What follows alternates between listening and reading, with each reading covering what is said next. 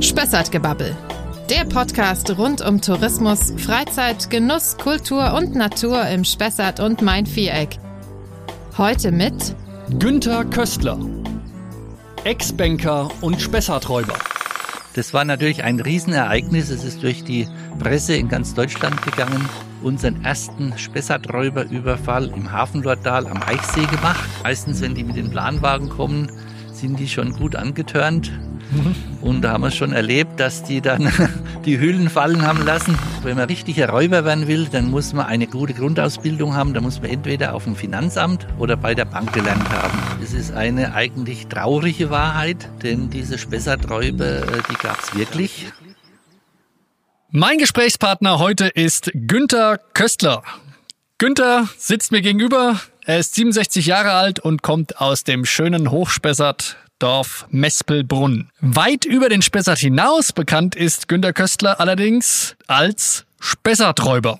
Genauer gesagt als Räuberhauptmann der Mespelbrunner Spessarträuber. Hallo Günther, schön, dass du da bist. Hallo, das freut mich auch. Günther, du bist seit, man kann schon sagen, Jahrzehnten der Räuberhauptmann, der Hauptmann der Mespelbrunner Spessarträuber. Wie wird man Räuberhauptmann? Wie kommt es ja. dazu? Gut, das hat natürlich eine Vorgeschichte. Es waren zwei Ereignisse in der Vergangenheit, die mich eigentlich dorthin geführt haben. Das war einmal im Jahre 1971 hatte ich schon meinen ersten Spessarträuberüberfall äh, gehabt. Und zwar war damals eine internationale äh, Journalistengesellschaft in Deutschland unterwegs im äh, Vorgriff auf die Olympiade von 72 und die wollten originelle Sachen in Deutschland erleben. Und da ist man auch auf den Fremdenverkehrsverein in Mespelbrunn zugekommen, um was von den Spessarträubern äh, zu bieten. Und da hat sich dann eine Gruppe von Gastwirten zusammengetan und hat im Hochspessart bei Rohrbrunn draußen diesen Bus, der von Mainz damals, ich glaube vom Gutenberg Museum kam, mitten im Spessartwald überfallen ein Förster hat eine Fichte über den Weg äh, geschlagen, über die Bundesstraße 8 damals, und der Bus konnte nicht mehr weiterfahren. Wir haben dann diese Journalisten aus dem Bus geholt, in den Wald abgeführt. Und im ersten Moment wusste nicht jeder, ist das jetzt Spaß oder ist es ernst? Es waren ja aus allen Herren Ländern, waren da Journalisten dabei. Und in manchen Ländern gibt es ja solche Geschichten heute noch. Aber dort hat dann die äh, Lufthansa ein Buffet aufgebaut gehabt mit Erbsensuppe und Köstlichkeiten und was zu trinken. Und dann haben sie schon gemerkt, dass das kein schlimmer Überfall ist. Und es hat sich dann alles aufgelöst. Aber es war für die ein tolles Erlebnis. Und die haben uns auch Bilder geschickt und haben uns in vielen äh, ja, Gesprächen gesagt, dass das einfach einer der schönsten Erlebnisse, die sie in Deutschland hatten, dann letztendlich war, weil der herrliche Spessart und dann dieser Gag, das war also toll. Und da habe ich schon das erste Mal eigentlich mit den Räubern oder mit der Geschichte der Räuber Kontakt gehabt. Dann ist eigentlich die ganze Zeit vergangen und im Jahre 1985 haben wir dann mit der Spessartbühne Mespelbrunn, äh, zu der ich auch gehöre, das Wirtshaus im Spessart begonnen zu spielen. Der Klassiker sozusagen. Der Klassiker. Ja. Die Geschichte kennt in Deutschland zumindest fast jeder von Wilhelm Hauff, der 1826 durch den Spessart reiste, wie die Räubergeschichte eigentlich oder die Räuberei vorbei war. Hat diese Geschichten aber gehört von den Fuhrknechten, von den Holzarbeitern, von den Postkutschern und hat diese Geschichte niedergeschrieben. Es wurde dann ein Theaterstück und später im Jahre 1957 wurde es verfilmt zu dem Klassiker Das Wirtshaus im Spessart. Und wie gesagt, im Jahre 85 hat sich die Spessartbühne dran gemacht, das Stück als Freilichttheater vor dem Mespelbrunner Märchen- und Wasserschloss aufzuführen. Das war natürlich ein Riesenereignis. Es ist durch die Presse in ganz Deutschland gegangen und viele, viele Gäste aus nah und fern haben sich das damals angeguckt. Allerdings war das ein Riesenaufwand für unsere äh, noch relativ kleine Spessartbühne und wir konnten das auf jeden Fall nicht jedes Jahr spielen. Und wir haben das in den Anfangjahren, haben wir das eben immer in Abständen von sieben anfangs und dann von fünf Jahren Abstand. Wir haben also 85, 93 im Jahr 2000, 2007 und 2012. Insgesamt fünfmal haben wir es bis jetzt gespielt. Aber immer wenn wir es gespielt hatten, war die Nachfrage nach diesem Räubergeschichte und Räuberevent so groß, dass viele Gäste angerufen haben und sie wollten äh, das Wirtshaus im Spessart buchen, wollten übernachten hier, wollten als Gäste kommen. Aber die Gastwirte mussten immer sagen, ja, es wird erst in fünf Jahren oder in sechs Jahren wieder gespielt. Und da kam ich dann auf die Idee, ein Kurzprogramm aus diesem Wirtshaus im Spessart zusammenzuschreiben. Wir hatten die Klamotten, wir hatten die Lieder, wir hatten eigentlich ein bisschen von der ganzen Geschichte und wir haben dann schon im Jahre 1986 unseren ersten Spessarträuberüberfall im Hafenlortal am Eichsee gemacht. Und zwar, das weiß ich noch wie heute, die Bahnhofsbuchhändler aus ganz Deutschland haben den Spessart besucht. Und äh, die haben wir da zünftig überfallen. Und es war so schön, dass wir dann gesagt haben, ja, das muss man irgendwie äh, weiterleben lassen, um einfach den Spessart interessant zu machen. Weil es ist ja so, die Leute möchten nicht nur essen und trinken und übernachten, die wollen einfach heute auch bespaßt werden. Und da bietet sich natürlich so ein Spessarträuberüberfall bestens an. Jetzt hast du gesagt, ähm, äh, das war zünftig und das äh, wurde, das haben die alle sehr gut gefunden, auch die Bahnhofsbuchhändler. Ähm, wie muss ich mir das vorstellen? Also wie, wie läuft so ein Überfall dann konkret ab? Also das ist ganz verschieden, je nachdem, wie die Gäste auch unterwegs sind. Wir haben also Gäste, die kommen mit Bussen, mit Busgruppen. Dann haben wir Gäste, die sind mit Pferdekutschen unterwegs, mit Planwagen. Es kommen Wandergruppen oder mit PKWs, Motorrädern, querbeet, also es ist alles möglich. Und irgendwo im Wald, meistens an der Hohen Wadde, schlagen wir dann unser Räuberlager auf und erwarten die Gäste dann, je nachdem, mit welchem Verkehrsmittel oder ob sie gelaufen kommen. Wir verstecken uns dann und wenn die Gäste dann in der Nähe sind, meistens wissen sie es auch nicht oder weiß es nur einer, der die Geschichte äh, ja organisiert hat. Und der kommt dann mit den Leutchen durch den Wald gewandert. Und wir sind hinter den Bäumen versteckt, schießen und überfallen dann die Gäste, machen sie schwarz mit Theaterschminke natürlich, die dann auch wieder weggeht. Und nehmen sie dann in die Halsgeige und führen sie ab ins Räuberlager. Dort gibt's dann einen Räuberschnaps und zwei aus der Gruppe, die nehmen dann raus, einen Mann, eine Frau, die werden dann einer peinlichen Befragung unterzogen und müssen dann den Strick um den Hals gelegt, dann ihre Lebensbeichte ablegen. Wenn das rum ist, dann machen wir so einen kleinen Auszug aus dem Wirtshaus im Spessart mit Liedern und Anekdoten von der Räuberei. Und ja, die ganze Geschichte, die dauert so ungefähr eine gute Dreiviertelstunde. Dann kriegen die Gäste noch die Uhren abgenommen, weil die Räuber müssen ja auch von was leben. Ne? Und dann gibt's noch einen Spesser, der Appleboy, zur Beruhigung. Pur oder gespritzt, wie ihn jeder mag. Und im Winterhalbjahr natürlich, wenn die Jahr, kalte Jahreszeit ist, dann machen wir den Apfelwein heiß, dann gibt's den als Glühwein. Und da ist dann auch jeder dankbar, wenn er kalte Füße schon hat, durchs Rumstehen im Wald, wenn er dann noch was Warmes zu trinken bekommt. Und dann, wenn sich das alles aufgelöst hat und dann entlassen wir die Leute wieder entweder in den Bus oder ins Räuberwirtshaus in die Hohe Warte, wo sie dann einkehren können, was Spanferkel essen oder sonst was fespern und den Tag oder Abend dann noch ausklingen lassen. Jetzt bist du ja äh, wenn ich es richtig äh, gehört habe, schon seit 50 Jahren sozusagen, äh, hast jetzt 50-jähriges Jubiläum als Räuberhauptmann, weil 71 schon mal das erste Mal die Aktivität ja, ja, war. Ja gut, so ganz kann man es noch nicht äh, vielleicht zählen. Das war noch weit entfernt. Aber 35 Jahre, also wenn man von 86 an rechnet, 35 Jahre lang machen wir das eigentlich dann jetzt schon sehr aktiv. Und 35 Jahre lang Hauptmann. Wieso bist du gerade der Hauptmann geworden? Wie kam es dazu? Ja gut, ich bin eigentlich bin ich äh, nicht der Hauptmann, weil ich spiele ja auch beim Wirtshaus im Spessart mit mhm. und war in den fünf Malen also noch nie der Räuberhauptmann. Ich habe immer den Paruccio gespielt. Das ist die Rolle, die der Rudolf Vogel in dem Film verkörpert. Das ist der Diener des Räuberhauptmanns. Mhm. Aber nachdem ich die Räuberüberfälle organisiere und das alles manage, bin ich eben für die Räubergruppe, die die Überfälle auf die Gäste macht, der Räuberhauptmann.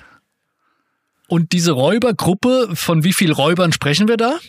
Also wir sind da relativ flexibel, wie groß auch die Gruppe ist, die zu überfallen ist.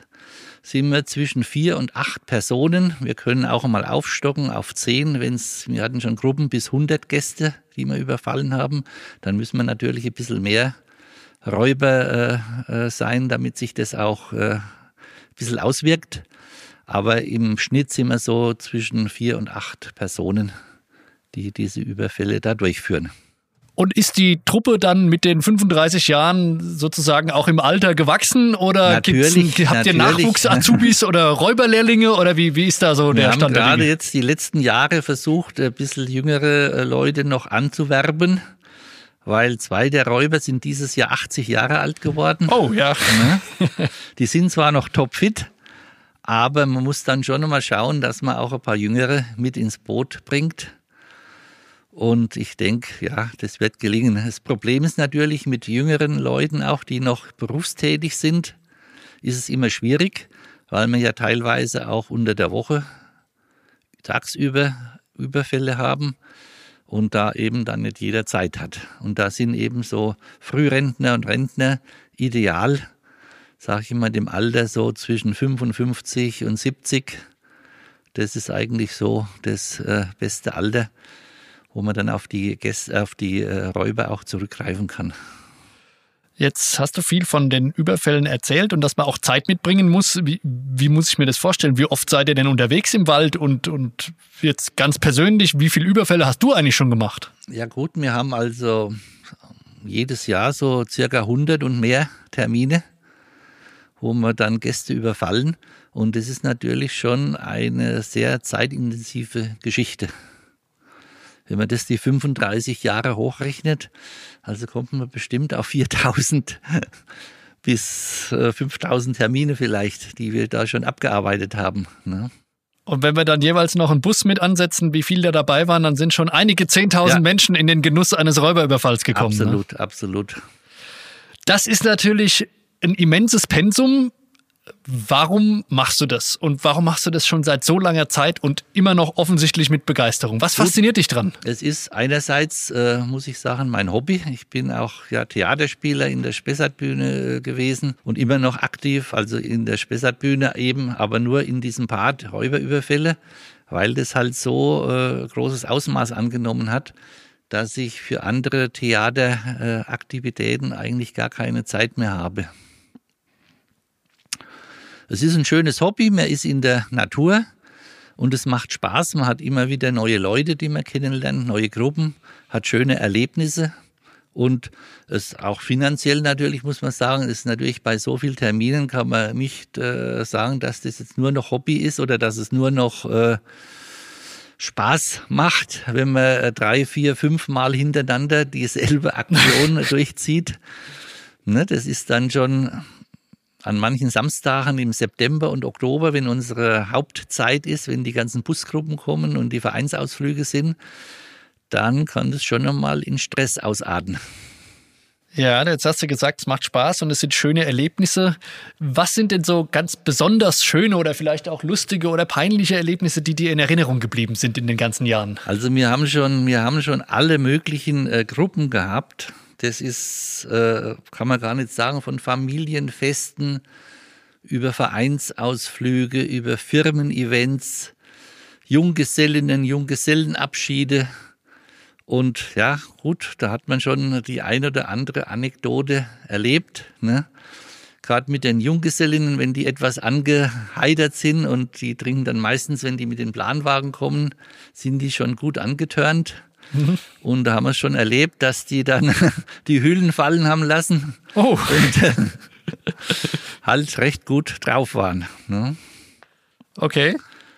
Gut, eine Geschichte. Wir hatten einmal ein Erlebnis, da haben wir von Frankfurt die Marktbeschicke äh, überfallen, die wo in der Markthalle ihre Geschäfte äh, tätigen. Und wir hatten da einen rausgegriffen und den hatten wir dann an den Galgen gestellt und wir hatten gerade den Strick angelegt, da hat er das Messer rausgezogen und hat den Strick durchgeschnitten. Um Gottes Willen. Dann haben wir hinterher erfahren, dass das ein ja, Jude war und der hat der Sache nicht getraut scheinbar. Aha. Obwohl bisher haben alle, die wir gefangen genommen haben und aufgehängt haben und erschossen haben, haben bisher alle überlebt. Und gab es auch schon tatsächlich peinliche Beichten oder ist alles glimpflich abgelaufen? Ja, das meiste ist eigentlich ist glimpflich, ist glimpflich abgelaufen. Schönes Erlebnis war auch, wie wir den bayerischen Ministerpräsidenten Beckstein im Landschulheim in Hobach überfallen haben. Aha. Der war auch recht angetan und hat auch gut mitgemacht damals. Und war so. der vorgewarnt oder? Äh, nee, ich glaube nicht. Er selbst wusste nicht, aber seine sein Begleitschutz, die Polizisten waren etwas nervös, weil wir ja auch Waffen dabei haben, zwar Schreckschuss, aber wir schießen dann und es ist so laut und ja, die waren da nicht so ganz begeistert, aber wir haben es dann trotzdem hingekriegt, dass wir ihn an den Baum gebunden haben und in die Halsgeiche genommen haben. Und er hat es also sehr lustig empfunden und auch gut mitgemacht.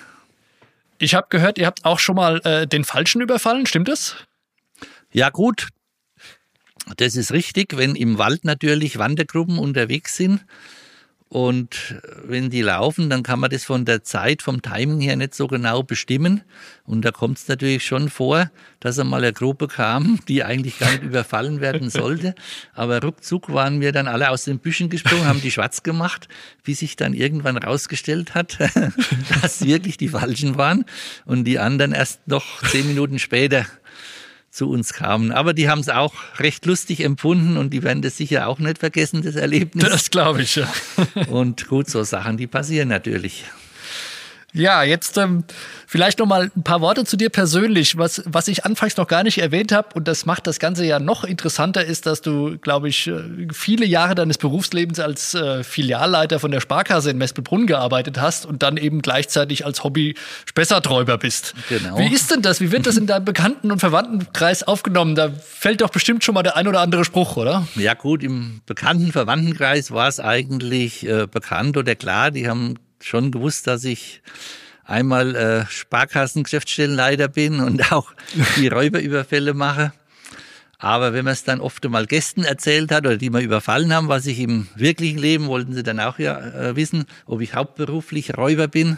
Ja. Und da habe ich dann immer gesagt, ja, im normalen Leben auch. ich habe gesagt, wenn man richtiger Räuber werden will, dann muss man eine gute Grundausbildung haben. Da muss man entweder auf dem Finanzamt oder bei der Bank gelernt haben. Sehr gut. Und dann hat sich das auch äh, recht lustig eigentlich dann erklärt.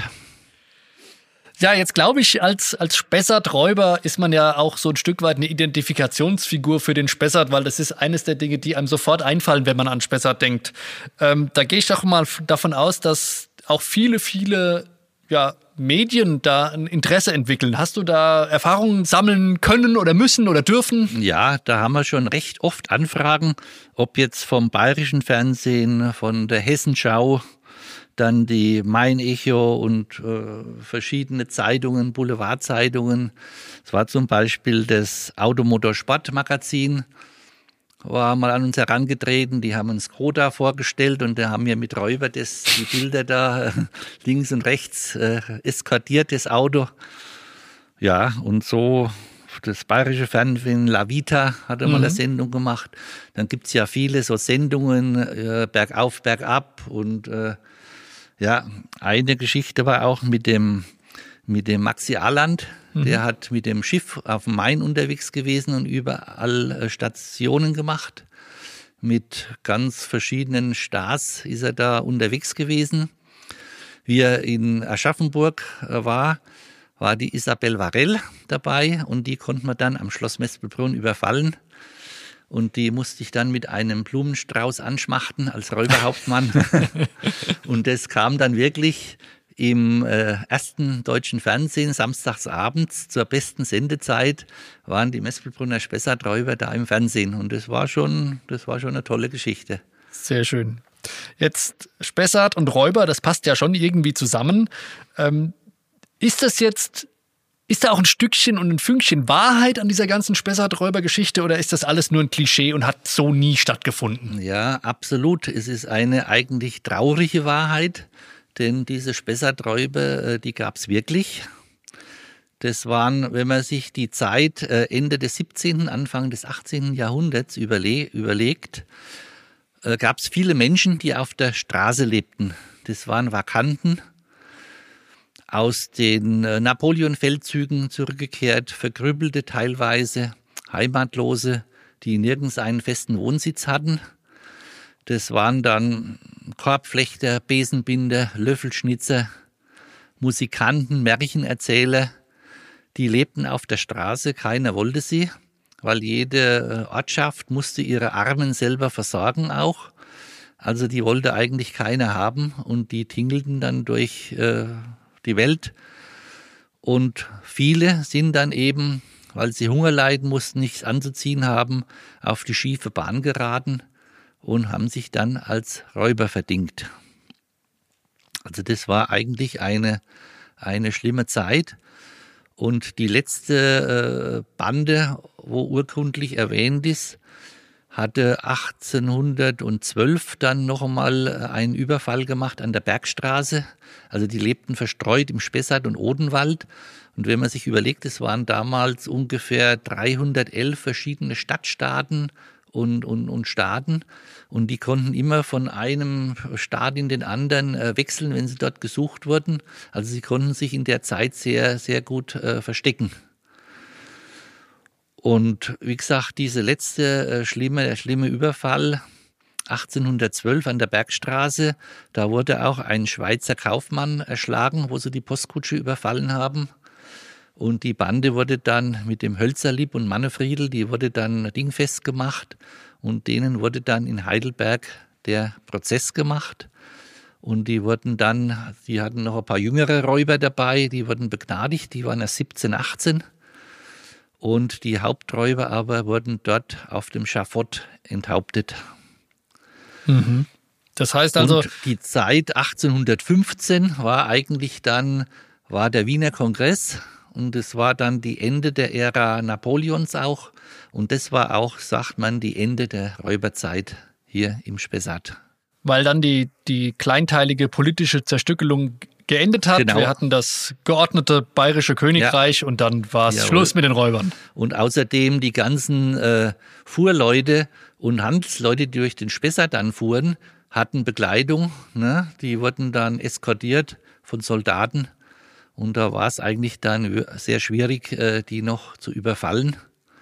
Aber die Angst durch den tiefen Spessart, der wirklich damals ja sehr dicht war, die war sehr, sehr groß.